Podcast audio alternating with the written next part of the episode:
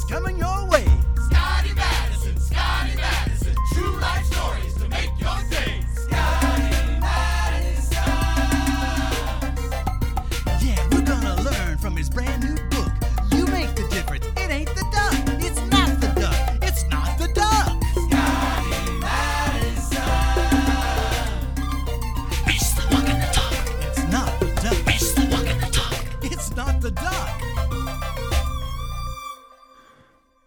Welcome to It's Not the Duck. It's where we talk about the walk and the talk, the everything else that distinguishes you from everybody else, what makes the difference, and uh, how you become a difference maker. Today's a very difficult interview for me because I'm actually interviewing myself. Uh, on this anniversary, uh, 11 years ago, my son Trent decided to step into eternity. It was a bad decision he made and it had eternal consequences. So today I'm going to talk a little bit about uh, his death, about how we overcome uh, the death of a child. And maybe it will give some insight to those of us who um, have lost a child, lost a grandchild. Uh, maybe you have a friend that's uh, lost a son or daughter and you're not sure what to do. So today we're going to talk about it because it is a very difficult time. And I can promise you it will affect your life every day. It'll affect your business, it'll affect your relationships, it'll affect how you love people, uh, it'll affect how you love yourself, and it'll affect how you view God if you don't get this right. So, Charles Scotti Madison, welcome to It's Not the Duck. So, why today did you decide to come forth and uh, talk about uh, uh, your son's loss? Well, you know, when a parent loses a child, it's not something they really want to talk about. They especially don't want to talk about it to someone who's never lost a child. Um, I know that uh, I, really take serious those who have lost children because they know exactly how I feel. I know early on in the process, uh, when this first happened, you know, I'd have people come up to me and said, "Hey, I know exactly how you feel. I lost my aunt," and inside I'm going, "No, you don't." Or they go, "I lost my father or my mother." I go, "No, you don't." I even had one lady who had a 14 year old dog that she lost, and she came up to me and said, "I'm so sorry that I know exactly how you feel." And I'm glad that she felt sorry for me, but she had no idea how I felt. Because the only person that knows how you feel is uh, someone who else who's lost a child. And it's not many of us. I remember one time speaking at an event, and there was about 100 men in a room, and uh, I asked them, How many of you in here have lost a child? Ended up being about 8%. So it's not a club uh, that you want to be a part of, Uh, it's not a club that you uh, work hard to join. Uh, it's a club of uh, great sorrow, and uh, it's a very small group of us. Well, Mr. Madison, what would you like to accomplish today uh, before this show's over with? Well, I'd probably like to accomplish the, the fact that uh, as someone who's lost a child, you need to talk about it. I know, I think uh, probably me talking about it and actually writing the book that I wrote about taking my son's ashes to Mount Sinai in Egypt called The Other Side of the Earth, that probably saved my life because what it did, it gave me something to look forward to. I knew it'd take me quite some time to write a book, at least a year, and and uh, so the longer I was able to, to live, the the longer I, I wanted to live, because I can promise you, uh, when when that child steps into eternity, man, you can't get out of bed.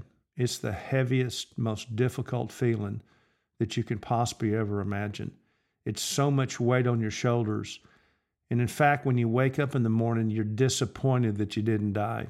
You're disappointed that God didn't take you during your sleep. And, and that's really some of the prayers that I uh, prayed before I went to bed. I said, Take this pain away from me, and I'm ready to, to go to heaven too. And it didn't happen. And it was almost disappointing waking up. So I think it's important that, uh, that you talk about it and you, you find others who've also lost children and, and so that uh, you can uh, share your thoughts because their feelings are exactly like yours. You know, it, it's very important. And I think the next thing I want to do, I want to give advice to those uh, who are friends of people who've lost children. You know, I, looking back, I, I know that uh, there were so many people that helped me, and it was a blur, though. I mean, I was certainly in shock, but uh, it took a while to kind of put the pieces together. Uh, I know I remember I had a friend named Mark who uh, grabbed my phone and he called everybody that was in my phone to let them know what was going on. And I am so grateful for that because I sure didn't have the energy or want to do that. I had another friend, Steve, who was there and called and asked whatever you need, man, you just you, you make it happen. I'll, I'll do it for you. And uh, my buddy Ronnie, I mean, he went in there with me uh, for the first time to see my son when he was laying on the the table, you know, and and boy, that was a sad day, and it was good to have a friend do that with you. I had another friend named Rob. I mean, uh, he just showed up. In fact, I was very very early at the funeral service and honoring Trent, and the first person there that was sitting there waiting it was Rob. You know, he didn't say anything. He just shook my hand. He didn't have to say anything. And that's what I want to tell y'all. I know that some people don't really know what to say. In fact, I had some friends that never even reached out to me. And they told me later on in life that they just didn't know what to say. And you don't have to say anything. And in fact, whatever you say doesn't do any good. You just need to be present. You need to be there. And I think that's so important. I had another friend of mine that while I was in the receiving line shaking people's hands, really not knowing who I was talking to or what I was saying, he brought me cups of water because he knew I would be thirsty. And he was so right. And I had another friend named Lonnie who actually uh, sent money. I, I, don't know, it was 3,000 or $4,000 uh, to the funeral service, uh, people just to, to pay for the, the service. And that was so nice. And I've always thought if I had the resources, it would be so nice when I see that someone's child has died to send them three or four or five thousand dollars to help defer some of the cost. And it's not going to bring that child back. But man, that's such a nice gesture. And there's so many that listen to this today. They've got the resources to do something like that. I had another friend uh, named Ray. He called up and said, Hey, we've got several of us at the church. We'd like to help out. And uh, so when you serve uh, food after, we'll be the ones that'll help uh, serve the food and uh, clean up and, and take care of all that for you. Man, that was nice. I mean, they lived an hour away and they brought church members over and they helped serve uh, probably seven or eight hundred guests that we had at uh, my my son's service. So there's so many things you can do, and I think it starts first with just being present. I think all of this uh, just helps uh, support and um, a parent's mind the remembrance of their child. It's all about uh, remembering uh, that child that's deceased. And finally, when it comes to remembrance, I think that's the most important thing that a parent wants. They, a parent wants their child they've lost to be remembered. And what happens is when time passes on, you people they forget the moment, and you never forget it. And on the days like this, when there's an anniversary, it means so much if someone just sends a little text message, said, Hey, man, I'm thinking about you today.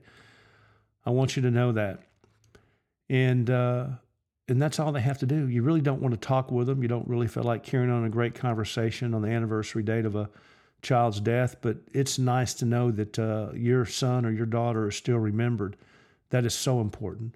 So I encourage y'all who've lost um, uh, a child that hopefully your friends will know what that date is, and those friends who are listening today, put it in your phone and put it every year it's going to happen and be an anniversary and just reach out to them. It makes all the difference in the world. Charles Scott, is there anything early on that helps? Uh, any books or scripture or words of encouragement that uh, that you would recommend to someone early on that, that you felt like that helped you? But I don't think there's really thing any early on uh, when it's and I, for some people early on is you know, a couple, four or five months. And for several people, it could be two or three weeks. I mean, each person is goes through a different period of time and, and, and that sorrow. Uh, I think in time it helps, and I know in time it helped me. But for me, it was almost a year later because, I mean, I was pretty mad at God. I was pretty upset there for a while. And uh, it, it was probably when I got through writing my book that I began to open up a little bit and and, and really get back into the, the, the grace of uh, the Lord. Uh, I know there were uh, a couple things. First, uh, I remember uh, being just really, really, when, when, Trent was going through his addiction, there was a, a situation where it, we were at the, the house and he was just out of control and I didn't know what to do. And I just begged God for help. And, and God took me to Daniel chapter 3, the story of Shadrach, Meshach, and Abednego. uh, Nebuchadnezzar confronts the three boys and said, You know, what God is going to save you from me if you don't bow down to my statue? And this is what they said Oh, Nebuchadnezzar, we do not need to answer you on this matter. If it be so, the God whom we serve is able to deliver us out of this furnace of blazing fire, and he will. But even if he doesn't, we're not going to bow down to me. And what God was telling me initially, that Scotti, I can save your son and I will, but if I don't, are you still going to trust me? And that's what took a lot of time in my life to understand that I don't always get the prayers I want. You don't always get the prayers you want. It doesn't happen like we want it to happen, especially when we lose a child. But somehow, some way, we have to continue to trust God. As difficult and as hard as it is, that's what we have to do. And I remember reading uh, uh, a book, and I probably read, I don't know, 15, 20 books trying to find the answer to why. And let me make something perfectly clear you're never going to find out why. So you need to quit asking why. You need to quit, start asking yourself, what can I do? And where can I go? You know, how can I keep myself healthy? But I did read one book, and it was by a guy named Billheimer, and it's called Don't Waste Your Sorrows. And it really left a great impact on me because it talked about these people that uh, that I've run across people in my life that incredible miracles have happened to them that you know, they've almost come back from the dead or and you hear these stories that uh, cancer had eaten somebody up and man, they uh, are 100% cleared. And those are great testimonies uh, to the power of, uh, of, of, God. But what about the person that doesn't get healed, or the person that doesn't live, or the parent that loses a child uh, in a cancer situation over at St. Jude's? I mean, what about them? You know, there is a great story in that sorrow that takes people to God. And what Billheimer is saying, don't waste that, uh, that sorrow because you have the ability to have more empathy and sympathy for someone because you have experienced incredible pain and sorrow.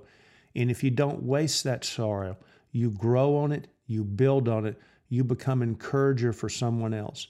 And he mentions in the fact that that in scripture there are places in there where God said there is a special place in heaven for people who don't waste their sorrows.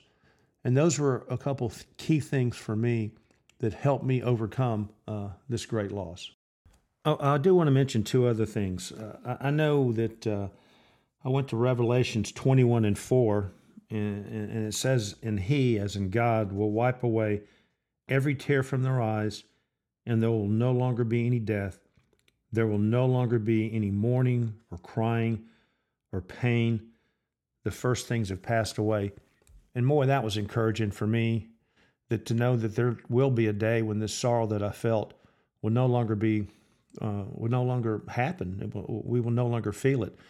You know, and and I want to tell a story. I, I remember being with my father when he had uh, dementia later in his uh, life. And what was encouraging, he always knew who I was. He might not know I'd seen him the day before, uh, or actually the same day even, but uh, he didn't know who I was. But I remember sitting asking with him. And my dad had gone through some, you know, great pain and sorrow in his life, uh, losing loved ones. And in fact, uh, when I was 10 years old, I lost a mom and a sister in a car accident.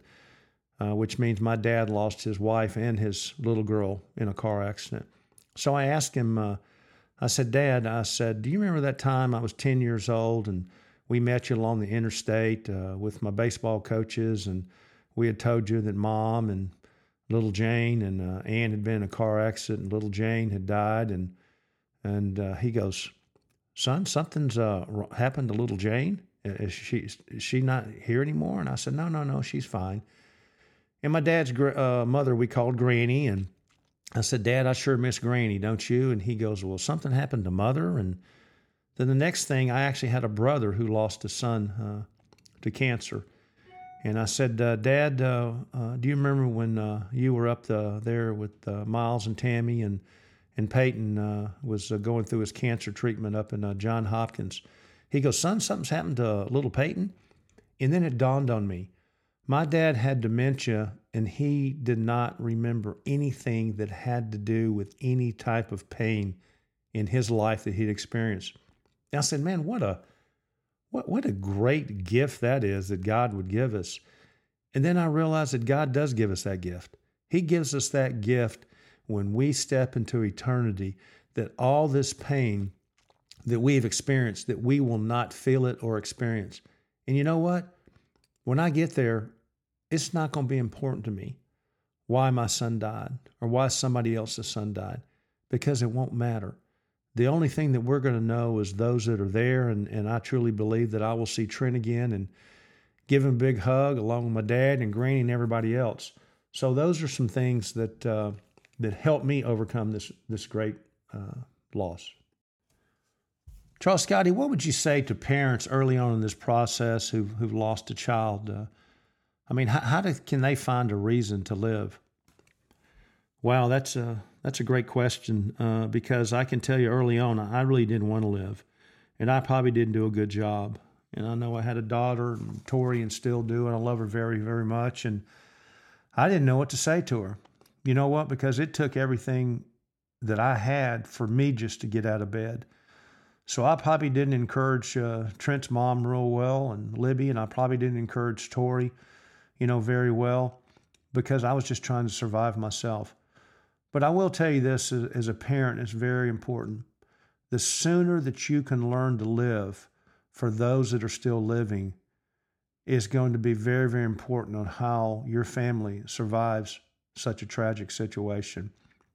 You know, we have this tendency, you know, I think about the big table at Christmas or Thanksgiving, and someone has died very freshly in the family, and it's almost an empty chair there. They have a setting set up for them, and the chair's gone. And we tend to worship the empty seat at the table. And that's okay. But it's so important, the sooner the better, to begin to honor and recognize those, those that are still living because they're the ones that are having the difficult times. They're the ones that are having to overcome. And we do everything we possibly can to continue uh, to live for the living. Well, Charles Scotti, what about uh, those that are dealing with addiction and uh, uh or have a child that has uh, suicidal tendencies? Uh, do you have any advice or encouragement for them? Man, you know, I've actually been through both of those in the world of addiction and then suicidal tendencies. And man, there's nothing more that breaks a parent's heart.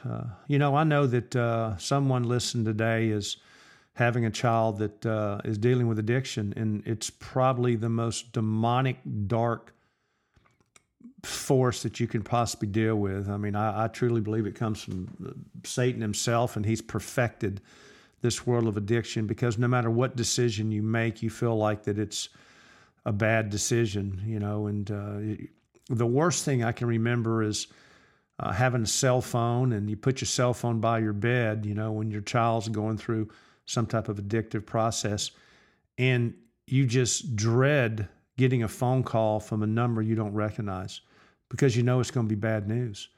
And, and and you're just you go to sleep at night worrying about that, and then you wake up in the morning worrying about that, and it's just uh, it, it's a very difficult time. As far as encouragement, uh, I think it takes a, a, lot of prayer, and I think at some point in time uh, you've got to let that child go. Uh, if they're not doing right or acting right, you know you you've just got to you know, say, I love you very much, but we've done all you can do, and you've got to figure this out. And you've got to turn them over to God because only only God, it's got to be a change of heart that's going to change that child in the world of addiction. And you have other family members that are being affected by it, uh, possibly children. So you have to figure out ways to keep everybody healthy. Well, Charles Scotti, I have another question for you. Is there any day of the year that uh, is harder than others when it comes to the, the death of a child?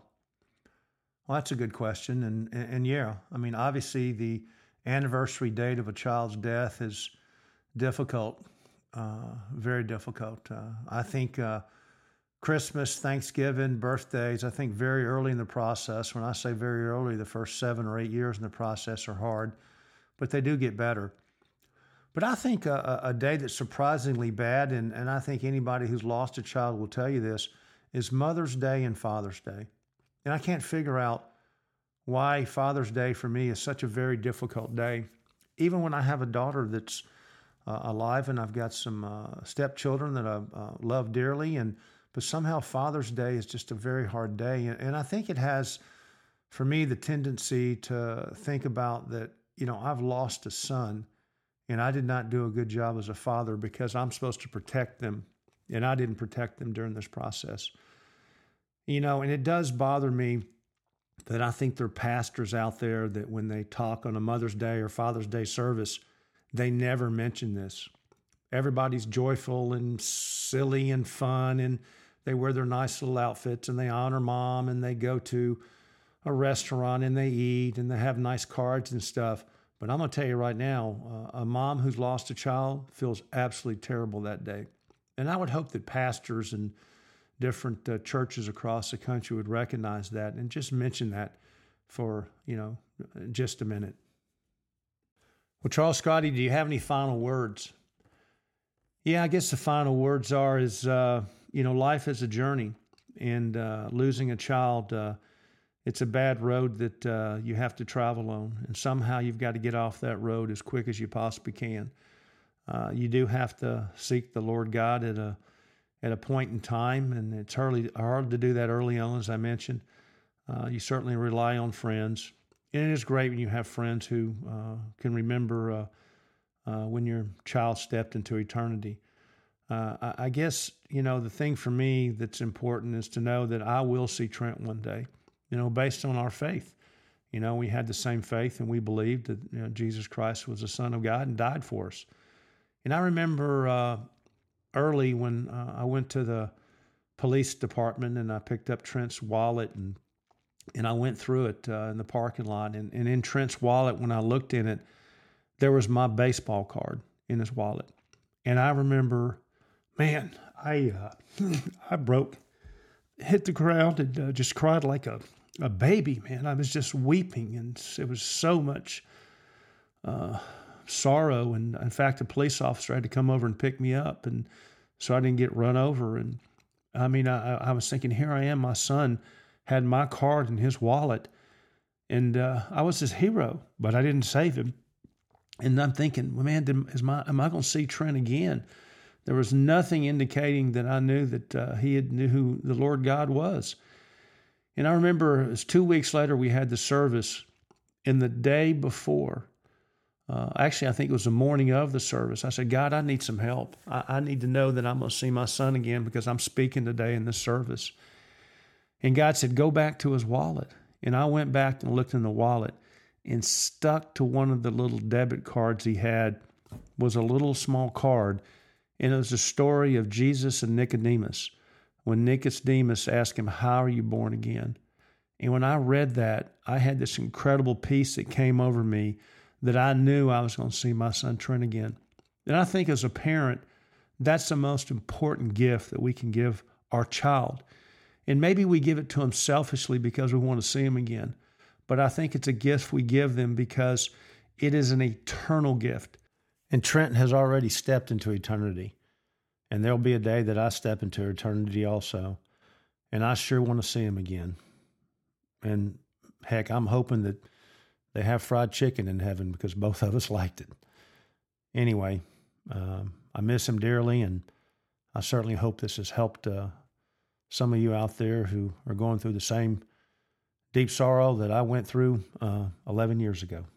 Well, Charles Scotti Madison, we thank you for being on It's Not the Duck and talking about this very difficult subject matter. For our listeners, uh, we pray this helped you and encourages you, and uh, maybe go home tonight and hug that child a little bit longer and a little bit harder. Take care and God bless.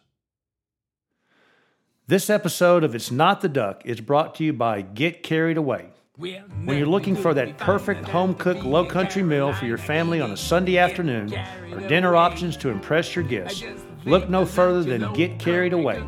Go to getcarriedawaypi.com. Well, if I had Aladdin's lamp for only a day. I'd make a wish, and here's what I'd say. Oh, nothing could be finer than to be in Carolina eating. I get carried away.